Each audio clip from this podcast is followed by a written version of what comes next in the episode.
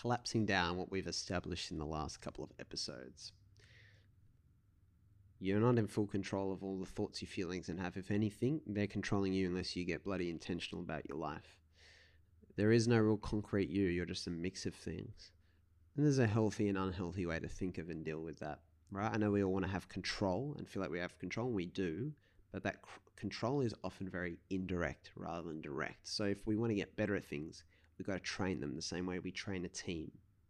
You can't pull people's arms and legs in certain positions to make them perform for you on a team, in a sporting team, but you can set the framework and train the individuals and so let's think about today, back on the on the podcast now, about how we can improve the game of you.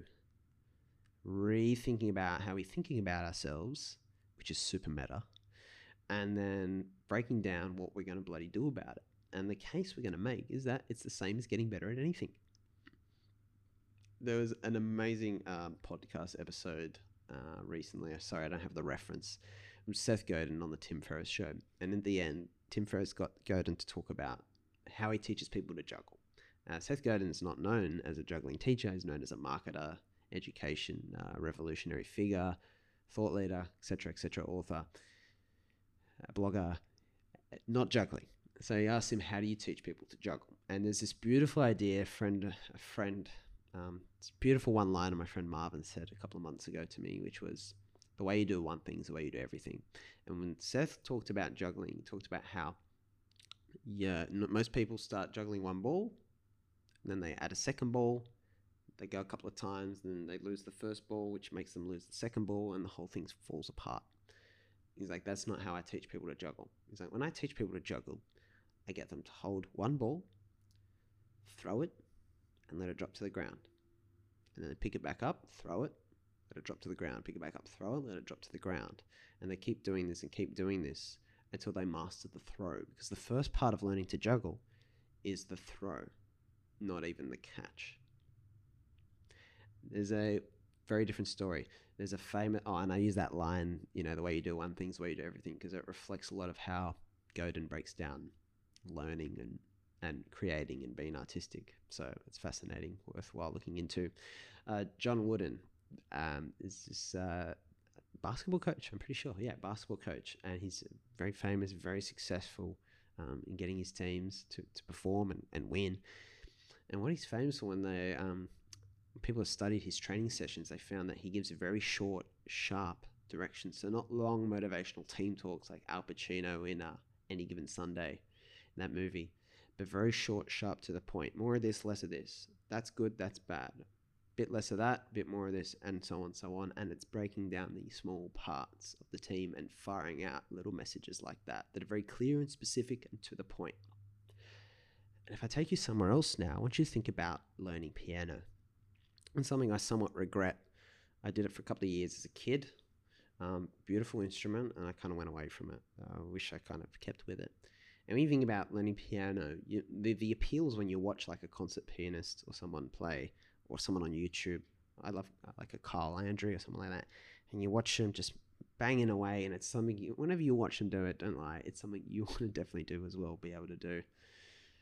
The problem is that it's a long, bloody process getting there, as it is with most instruments and most worthwhile things. It's it, it's very slow at the start. I remember learning you got to do jingle bells. and You're not even jingle bells. You do scales first but not even scales first. You learn what A, B, C, D, E, F, the sharps, the the flats, and what they all are on a keyboard. How to read sheet music, and you you can't get there without breaking down the parts in some way, shape, manner, or form. And you kind of go go slow, build it up, and then and then basically you get there. And so what this basically comes down to, these three things, is that you start thinking about how all things are basically the same when you learn them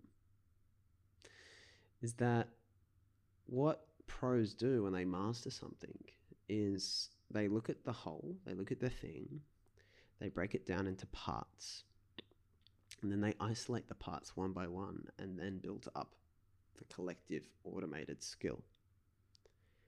And basically, when we're talking about there is no more powerful domain to do that in than within the confines of our actual mind right? Because the way we actually learn skills, which is a good metaphor to think about anything, even if it's not wired this way, is that, you know, new neural pathways get burned, kind of not burnt, but locked in by myelin wrapping around them in our brain, a substance in our brain, once we continually fire a circuit.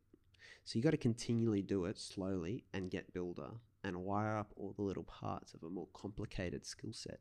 So when you look at things like tennis, golf, cricket, baseball, basketball, whatever else you name it, the physical, but also piano and instruments, you see that dynamic very much playing out. Is that there's all these incredibly powerful automated, well, driving's the relatable one that most people do.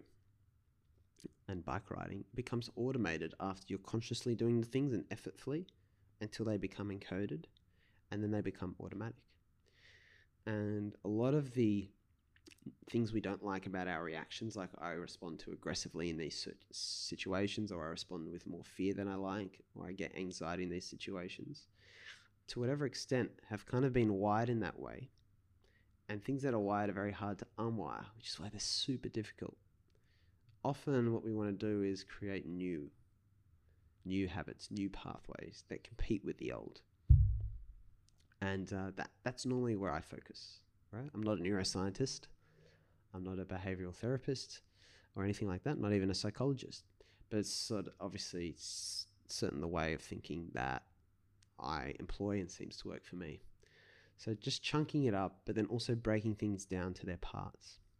So when you think about anything you want to get better at, uh, for me right now, I'll be honest, what, what, what do I want to get better at? I always keep trying to learn more, especially about the self awareness kind of journey and adventure um, probably about education as an industry, certainly marketing at the moment. I'm fascinated by that. I want to get um, continually better and better at marketing and distribution.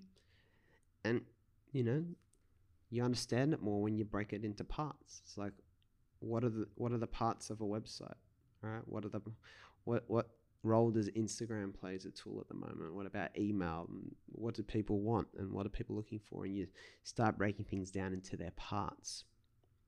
Same way, if you're a builder, how you don't just drop a building there, you don't wing it. There's so many different parts and things that get broken down within a building that you often need specialists for certain parts, and you're bringing all the individual pieces together.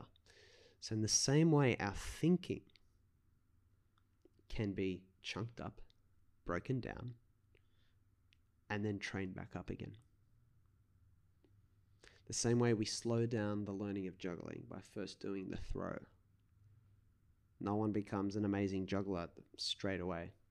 And it's very hard to just wake up one day and play Beethoven and Mozart on the piano.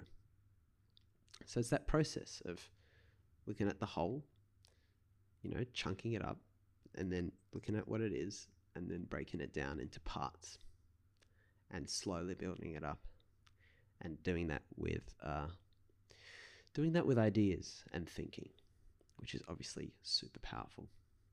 So thank you very much for tuning into the podcast today. Don't uh, don't forget, um, all these uh, episodes are designed to be consumed in order. So go back to the start if you're just joining us for the first time.